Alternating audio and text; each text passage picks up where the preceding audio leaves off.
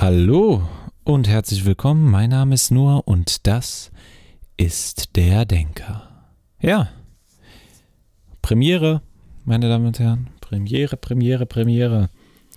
Erste Denkerfolge mit, ihr wisst es schon, Freitag. Also wahrscheinlich kommt die Folge so ganz knapp noch am Freitag, 23 Uhr irgendwas. Ähm, ja, online. Also ich habe mich am Freitag gehalten, aber ich weiß, eigentlich hatte ich es auch anders vor, aber dann hat sich heute alles so verschoben, dass es erst leider so spät geht. Und ja, Gedankenexperiment Freitag. Das erste. Also das ist so eine Testfolge. Ich habe mir gedacht, mal ausprobieren, das ganze Ding mit dem Gedankenexperiment. Wenn es nicht funktioniert, na gut, war es ein schönes Experiment. Wenn es wirklich gut ist und ihr Spaß habt, ich hab Spaß daran, dann könnte das öfters kommen, alle zwei Wochen oder sowas. Des Weiteren habe ich mir mal so erstmal einen vorab unoffiziellen Plan für die Podcasts ausgesucht. Habe ich mal so gemacht. Ein unoffiziell noch, also ich will, ich will noch nichts festlegen, aber ich, es geht schon in die Richtung, dass ich sage, zweimal pro Woche kommt was. Wie diese Woche zum Beispiel. Ist ja schon, gab es jetzt einen kurzen und jetzt, äh, also einen, wo ich hier die Überlegung gemacht habe und jetzt, wie versprochen, freitags den, ähm, das, den Test zum Gedankenexperiment. Aber so ungefähr, also zweimal pro Woche und die Tage, so montags und freitags oder Dienstags, Samstag oder was weiß ich, vielleicht auch Dienstags, Freitags, Mittwochs, Freitags, Montags, Mittwochs, was weiß ich, also zwei Tage die Woche. Ich tendiere zu Montags und Freitags, aber da bin ich mir noch nicht so sicher, so sicher aber Start in die Woche und Start ins Wochenende, vielleicht auch Sonntags und Freitags. Ich weiß es nicht. Ich weiß es nicht, da bin ich mir noch unsicher, aber im Moment, wie es aussieht, montags und freitags. Aber noch unoffiziell. Ich bin ja noch so ein bisschen in der Findungsphase, da ist noch alles ein bisschen chaotisch, nicht ganz so durchstrukturiert. Mal sehen, wie es läuft, aber wir wollen jetzt mal anfangen hier mit dem Gedankenexperiment. Jawohl. Darauf habt ihr alle gewartet. Es gibt viele Gedankenexperimente, die man machen kann. Viele, viele, viele. Und auch ganz unterschiedliche Kategorien, aber alle haben eins gemeinsam, man denkt über ein Thema nach. Entweder man hat eine Entscheidung zu treffen, das ist eine Art von Gedankenexperiment, oder man bekommt etwas vorgelegt und überlegt, wie verhält sich etwas in dieser Situation. Und das kann entweder zum wissenschaftlichen oder zum emotionalen Thema, emotional in dem Sinne, wie entscheide ich mich, oder moralischem Thema werden. Das sind Gedankenexperimente. Zum Beispiel ein wissenschaftliches was ich heute präferiere zu machen, wäre zum Beispiel Schrödingers Katze. Ein Klassiker an sich könnte man eigentlich auch eine normale Folge daraus machen, ist aber ein Gedankenexperiment und gehört deswegen zu Gedankenexperimenten. Ist aber ein sehr spezielles Gedankenexperiment, das möchte ich zugeben, aber auch sehr interessant. Dann gibt es noch die andere Kategorie, wie ich gesagt habe das eher emotionale Was wäre wenn Szenario, würde ich das so nennen. Da gab es zum Beispiel ein ganz interessantes, wie ich finde, wo sich, ich glaube, bei der Zeit hatte ich es gehört, da hat sich einer überlegt, ein Gedankenexperiment so aufzuziehen, was wäre, wenn man Kinder kurz nach ihrer Geburt auf eine Insel schicken würde, die keinen Kontakt zur Außenwelt haben und man versorgt sie nur mit Nahrung, dass sie praktisch überleben. Sie überleben nur gerade so, aber haben keinen Kontakt und werden so auch nicht von Sprache und anderen Dingen beeinflusst. Wie würden sie sich kultivieren? Was würden sie machen? Würden sie ihr, welche Sprache würden sie erfinden? Wie würden sie kommunizieren miteinander? Würden sie überhaupt eine Sprache erfinden? Und wie wären die sozialen Strukturen? Welche Politik, Politikform, welche äh, gesellschaftlichen Strukturen hätten die so Kinder, weil sie sind ja in diesem, in diesem Extremfall praktisch null beeinflusst von der Außenwelt. Was wäre dann? Sehr interessantes Gedankenexperiment, zu dem ich auf jeden Fall auch eine Folge machen würde, aber nicht heute. Nicht heute, aber darauf könnt ihr euch auch schon freuen. Also ich auf jeden Fall. Und dann gibt es noch einen Klassiker, na, damit ich die Kategorien alle ähm, abgeschlossen habe. Der letzte Fall wäre zum Beispiel die Entscheidung zu treffen. Und da wäre zum Beispiel die klassische Straßenbahn oder manche kennen es auch als Flugzeug. Auf jeden Fall die Entscheidung, was mache ich? Eine Straßenbahn fährt auf Menschen, die gefesselt auf den Schienen liegen, zu. Jetzt war ein bisschen brutal, aber ist trotzdem interessant. Also, eine Straßenbahn fährt darauf zu und du könntest einen Mensch von einer Brücke schubsen. Er würde dabei sterben, aber er würde die Straßenbahn aufhalten. Du bist zu leicht, du würdest nicht die Straßenbahn aufhalten. Du darfst, du kannst dich also nicht entscheiden, selbst zu springen. Also die Option ist, entweder die fünf Menschen einfach sterben lassen oder den Menschen zu schubsen, ihn sterben zu lassen, aber die fünf anderen überleben. Also das ist schon ein hartes Gedankenexperiment. Das schon fast... Also die Entscheidung, finde ich, ist da sehr schwer. Aber darum soll es heute auch nicht gehen. Wie gesagt, wir fangen, wir fangen an mit dem Klassiker Schrödingers Katze hätte ich mal gesagt, aber für die Leute, die eher die anderen präferieren, wenn es gut klappt, dann mache ich die anderen auch noch. Schrödingers Katze. Okay, beginnen wir mal. Jetzt haben wir kurz den Überblick über Gedankenexperimente gehabt, sieben Minuten lang. Also erstmal einen kleinen Überblick. Aber jetzt starten wir auch mit Schrödingers Katze. Ja, was ist überhaupt Schrödingers Katze? Was soll das überhaupt? Wer ist Schrödinger? Ja, wenn Schrödinger äh, ist ein Physiker gewesen. Hat ähm, viel mit der Quanten, im Bereich der Quantenphysik geforscht und er hat ein Gedankenexperiment gemacht. Und mit diesem Gedankenexperiment hat er auch ein bestimmtes äh, Ziel gehabt, mit eben Schrödingers Katze. Und er wollte damit ähm, ja, genau, das hat er äh, 1935 vorgeschlagen, um einen Schwachpunkt in der Kopenhagen, ha, oh, Kopenhagener Interpretation von der Quantenphysik ähm, halt aufzuzeigen oder zu darzustellen. Genau, indem er halt durch dieses Experiment, Gedankenexperiment, das man natürlich nicht real nachmachen sollte, wenn man nicht als Tierquäler gelten wird, will, ähm, das halt durch dieses Experiment ein Paradox aufzeigen sollte, was eben gegen diese Kopenhagener Deutung der Quantenphysik ähm, spricht. Genau. Was das genau ist, darauf kommen wir später.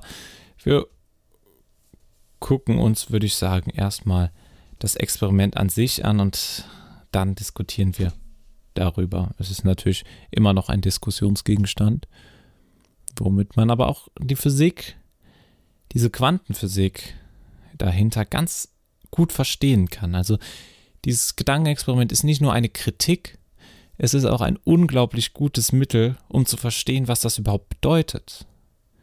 Weil in diesem kleinen Dimensionen, in, das, in dem diese Deutung und die, die Quantenmechanik tatsächlich gilt, die sind sehr schwer zu begreifen.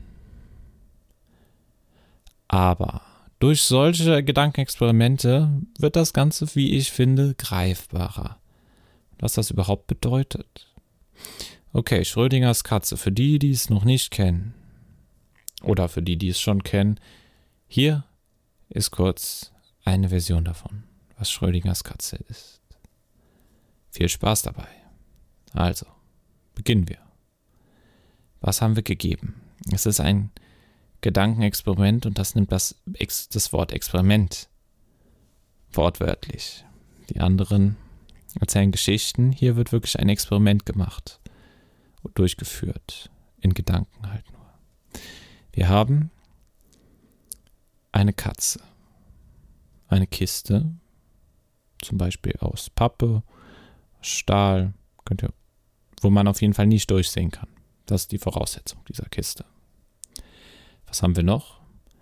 Ein radioaktives Präparat und eine Ampulle Gift. Ein Detektor, Strahlendetektor. Und das war's auch schon. Praktisch. Noch ein Hammer oder sowas. Was halt. So, der Versuchsaufbau. Wir stecken die Katze in eine Kiste. Wir stecken das radioaktive Präparat hinzu dann stecken wir den Geigerzähler dazu, also das Gerät, womit man die Strahlung misst. Und dieser ist verbunden mit einem Hammer, der ausgelöst wird, der praktisch ausgelöst wird, wenn der Geigerzähler anspringt und dann die Ampulle Gift zerstört, was natürlich dazu führen würde, dass, wenn diese Ampulle Gift zerstört ist, die Katze sterben würde. Okay, die Kiste wird verschlossen. Und jetzt stellt sich die Frage, ist die Katze tot oder lebendig? Jetzt fragt sich einer, hm, was ist jetzt darin so schwer? Die ist, ist, ist ja ein radioaktives Präparat dran, also ist die doch so Mist, der Geigerzähler ist doch. Ja. Nein. So einfach ist es natürlich nicht. Man kann nicht einfach sagen, die Katze ist tot oder die Katze ist lebendig. Also wenn, man vielleicht nicht viel von Physik weiß, dann würde man sagen, okay, Radioaktivität, das hat ja was mit Strahlung zu tun. Also ist der Geigerzähler doch höchstwahrscheinlich ausgelöst. Das heißt, das Präparat, die Ampulle Gift wurde zerstört und die Katze ist tot. Nein, Dafür muss man erstmal kurz die Radioaktivität ein bisschen und die Halbwertszeiten verstehen, weil durch dieses Experiment werden diese Gesetze der Quantenphysik auf einen größeren Raum übertragen. Ähm, am besten zu erklären ist es so, man weiß nicht, man kann nicht wissen, wann das ra radioaktive Präparat tatsächlich zerfällt. Man hat zwar Andeutungen durch, kann sich dem Ganzen nähern durch die Halbwertszeiten, aber man weiß es nie. Es ist, es beruht, es beruht, es gehorcht praktisch den Gesetzen der Quantenphysik. Und in, wir können also nicht genau berechnen, ob es zerfallen ist oder nicht. Wir können es nur vermuten. Und deswegen kann man das, laut der Kopenhagener Deutung, da man es erst genau wissen kann, wenn man es beobachtet, kann man dieses Präparat in dem Zustand der Nichtbeobachtung als zerfallen und gleichzeitig nichts zerfallen sehen. Also so ein Zwischenzustand davon. Weil man es eben nicht genau berechnen kann und durch die Beobachtung weitergehen, wenn wir das noch mit verschiedenen anderen Theorien verknüpfen, determiniert wird, determiniert wird, wenn man sich anders verhält, etc. etc. Ähm, ja gut, das geht dir, das würde jetzt weit gehen, noch aufs Doppelspaltexperiment oder ähnliches einzugehen, was auch sehr interessant ist. Aber erstmal, das ist die Grundthese. So, das ist die, diese These der Quantenphysik. Da was aber eigentlich ja nur für diese ganz kleinen Räume, also diese ganz kleinen Quanten gilt, wie jetzt zum Beispiel hier dieses radioaktive Präparat und wann es wirklich zerfällt und wann nicht. Was halt den Gesetzen der Quantenmechanik unterworfen ist. Aber durch dieses Experiment passiert ja was ganz Interessantes. Diese Gesetze der Quantenmechanik übertragen wir dadurch, dass wir das in eine geschlossene Kiste, wo wir nicht reinschauen können, übertragen wir dieses Gesetz auf unsere Welt praktisch. Und da liegt das Problem. Weil wir sehen zwar dieses in der Quantenmechanik, diesen Zustand, laut der Kopenhagener Deutung, als gleichzeitig zerfallen und nicht zerfallen an, also irgendein Zwischenzustand davon. Aber die Katze kann ja nicht gleichzeitig tot und lebendig sein, weil das müsste sie ja laut dem Ding. Und da ist jetzt kommt, und dieses Paradoxon zeigt uns dieses Gedankenexperiment. Und dieses Gedankenexperiment zeigt uns dadurch noch was. Es zeigt uns einmal diese, diese, diese Verwirrung, die, die die Quantenphysik haben kann, aber gleichzeitig auch die Faszination, wie ich finde. Wie kann man dieses Paradoxum lösen? Überhaupt. Paradoxum zu lösen, da wird man verrückt, wenn man das versucht, so ungefähr. Darauf kommen wir gleich zurück. Aber es zeigt uns noch was, was nichts mit Physik zu tun hat. Es zeigt uns, wie hilfreich und wie genial Gedankenexperimente sein können. Es beschreibt ein komplexes, ein wirklich sehr komplexes Thema, was schwer verständlich ist, in einer so simplen und gut vorstellbaren Form, ja gut, dieses, dieses Gedankenexperiment ist natürlich ein Paradebeispiel dafür, aber trotzdem, es beschreibt es in einer simplen und so genialen Form, dass es praktisch, ich würde fast sagen, jeder verstehen kann. Und es macht auch eine riesige Faszination und durch Gedankenexperimente kann man eben auch gut Themen analysieren. Beispiele, Gedankenexperimente, Bücher sind oft, wenn ich das mal so sagen kann, ich würde sagen schon, sind oft auch eine Art Gedankenexperiment. In dem Sinne nämlich, dass sie auch Geschichten von Utopien, Dystopien etc. erzählen und uns überlegen, ein Was wäre wenn Szenario geben. Filme und Serien können das auch sein. Aber das ist nochmal was anderes. Wir kommen jetzt von unserem Gedankenexperiment an sich weg. Also wir haben Schrödingers Katze immer noch als Thema. Ja, und wir hatten jetzt gerade ein Paradoxum aufgezeigt. Das Paradoxum ist die Katze tot oder lebt sie doch? Gut, wir haben die Gesetze der Quantenmechanik angewandt. Und das heißt, wir können es nicht wissen eigentlich. Und dieser Zwischenstand dort geht nicht. Aber warum dürfen wir nicht gucken? Nun ja, das würde das, müssen wir doch dann das ganze Thema aus, aufgreifen. Weil es wurde erwiesen, was auch richtig verwirrend ist, dass beim, bei diesem Vorgang einer Beobachtung von einem Experiment. Dieses Experiment an sich in der Quantenebene, wenn man Quantenexperimente beobachtet, determiniert werden, also sich anders verhalten, als wenn sie nicht beobachtet werden. Was völlig absurd klingt, aber experimentell nachgewiesen wurde. Das ist, das ist noch was Verrücktes. Deshalb ist es erstmal, schließt dieses Experiment aus, zu gucken. Aber woher sollen wir jetzt wissen, wie die äh, Katze ist? Man könnte jetzt sagen, gut, ich weiß es nicht. Aber es muss ja eine Antwort geben. Aber diese Antwort ist es für uns, ohne zu gucken, unmöglich zu beantworten. Eigentlich.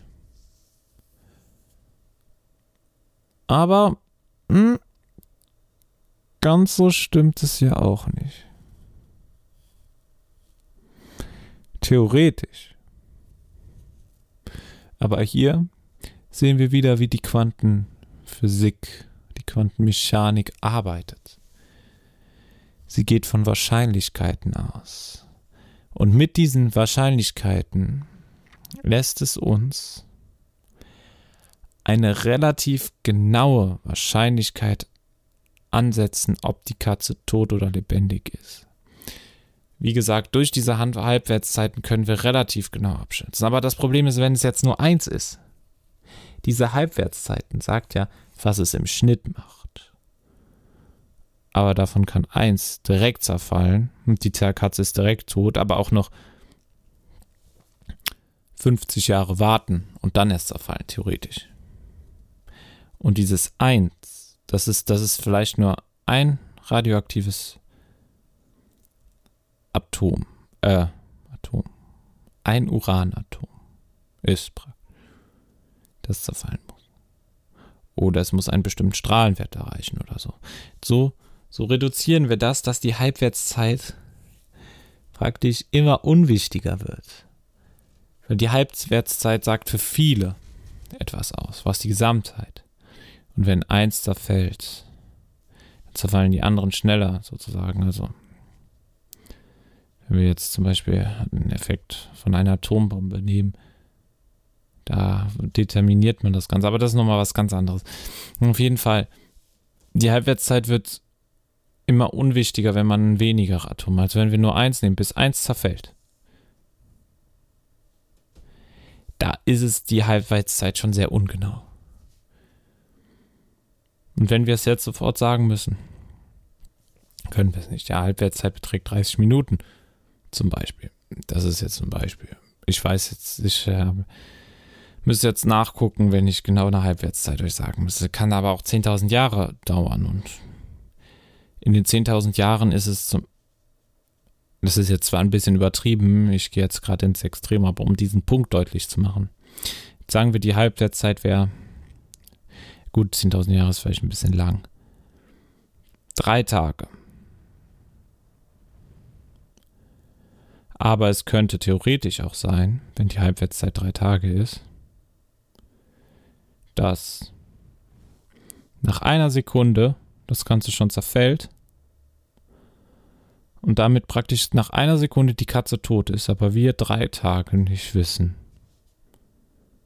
können was mit der los ist. Und nach drei Tagen sagen wir, ja, ich glaube, sie ist tot. Hätten zwar recht,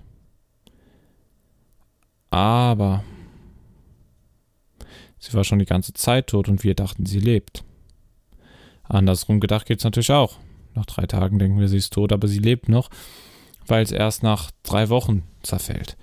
Und diesen Zustand, dass wir das nicht wissen, nehmen wir dann dadurch an, dass es so einen Zwischenzustand hat und durch die Menge gleicht sich das wieder aus und hat für un durch die Vielzahl dieser Atome, das sind ja hundert, tausende Atome,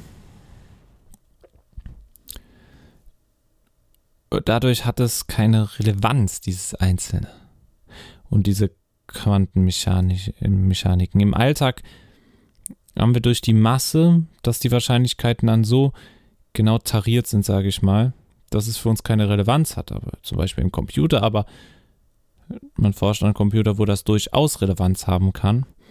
Und durch die quantenmechanischen Gesetze sind überhaupt Computer möglich, wie wir es heute haben. Aber das ist nochmal was anderes.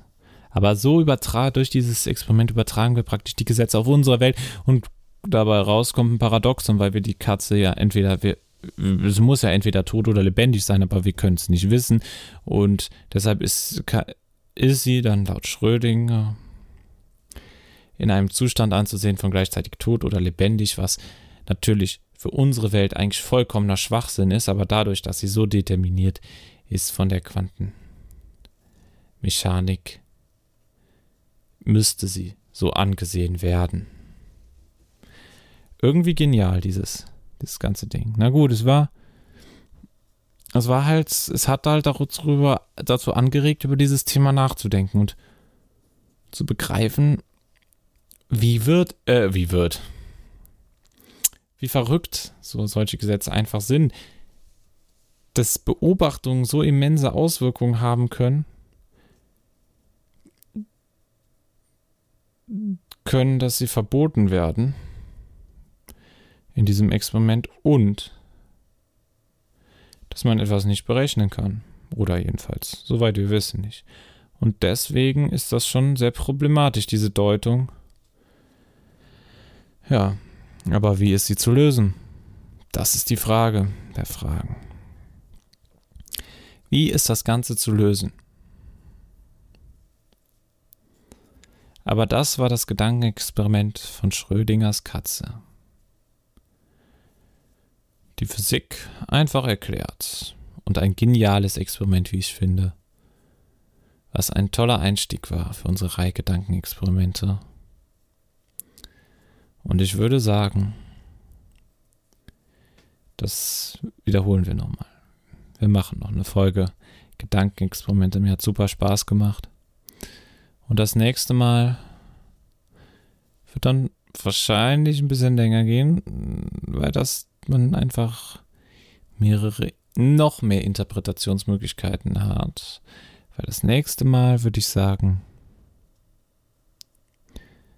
da geht's auf die Insel mit den Kindern. Dazu habe ich auch Lust.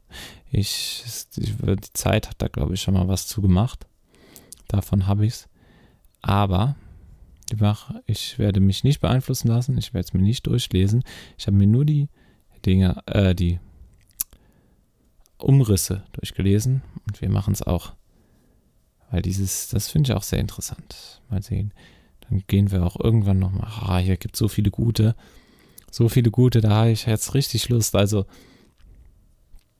ich würde sagen, so ungefähr, wenn, hm, vielleicht mache ich so montags normal, also klassische Denkerfolge, ein Thema, darüber wird einfach nachgedacht, wie immer und freitags ein Gedankenexperiment oder alle zwei Wochen freitags ein Gedankenexperiment, sonst sind wir ziemlich schnell, haben wir ziemlich viele und dann wiederholen sich da, sind viele ähnlich und deswegen, ja, alle zwei Wochen freitags, würde ich sagen, das Gedankenexperiment fürs Erste.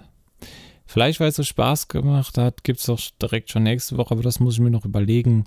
Das erfahrt ihr dann spätestens nächste Woche Freitag, aber wahrscheinlich werde ich es schon am Montag mit sagen. Mal sehen. Ja, jetzt ist es, ist die Folge gleich eine halbe Stunde lang.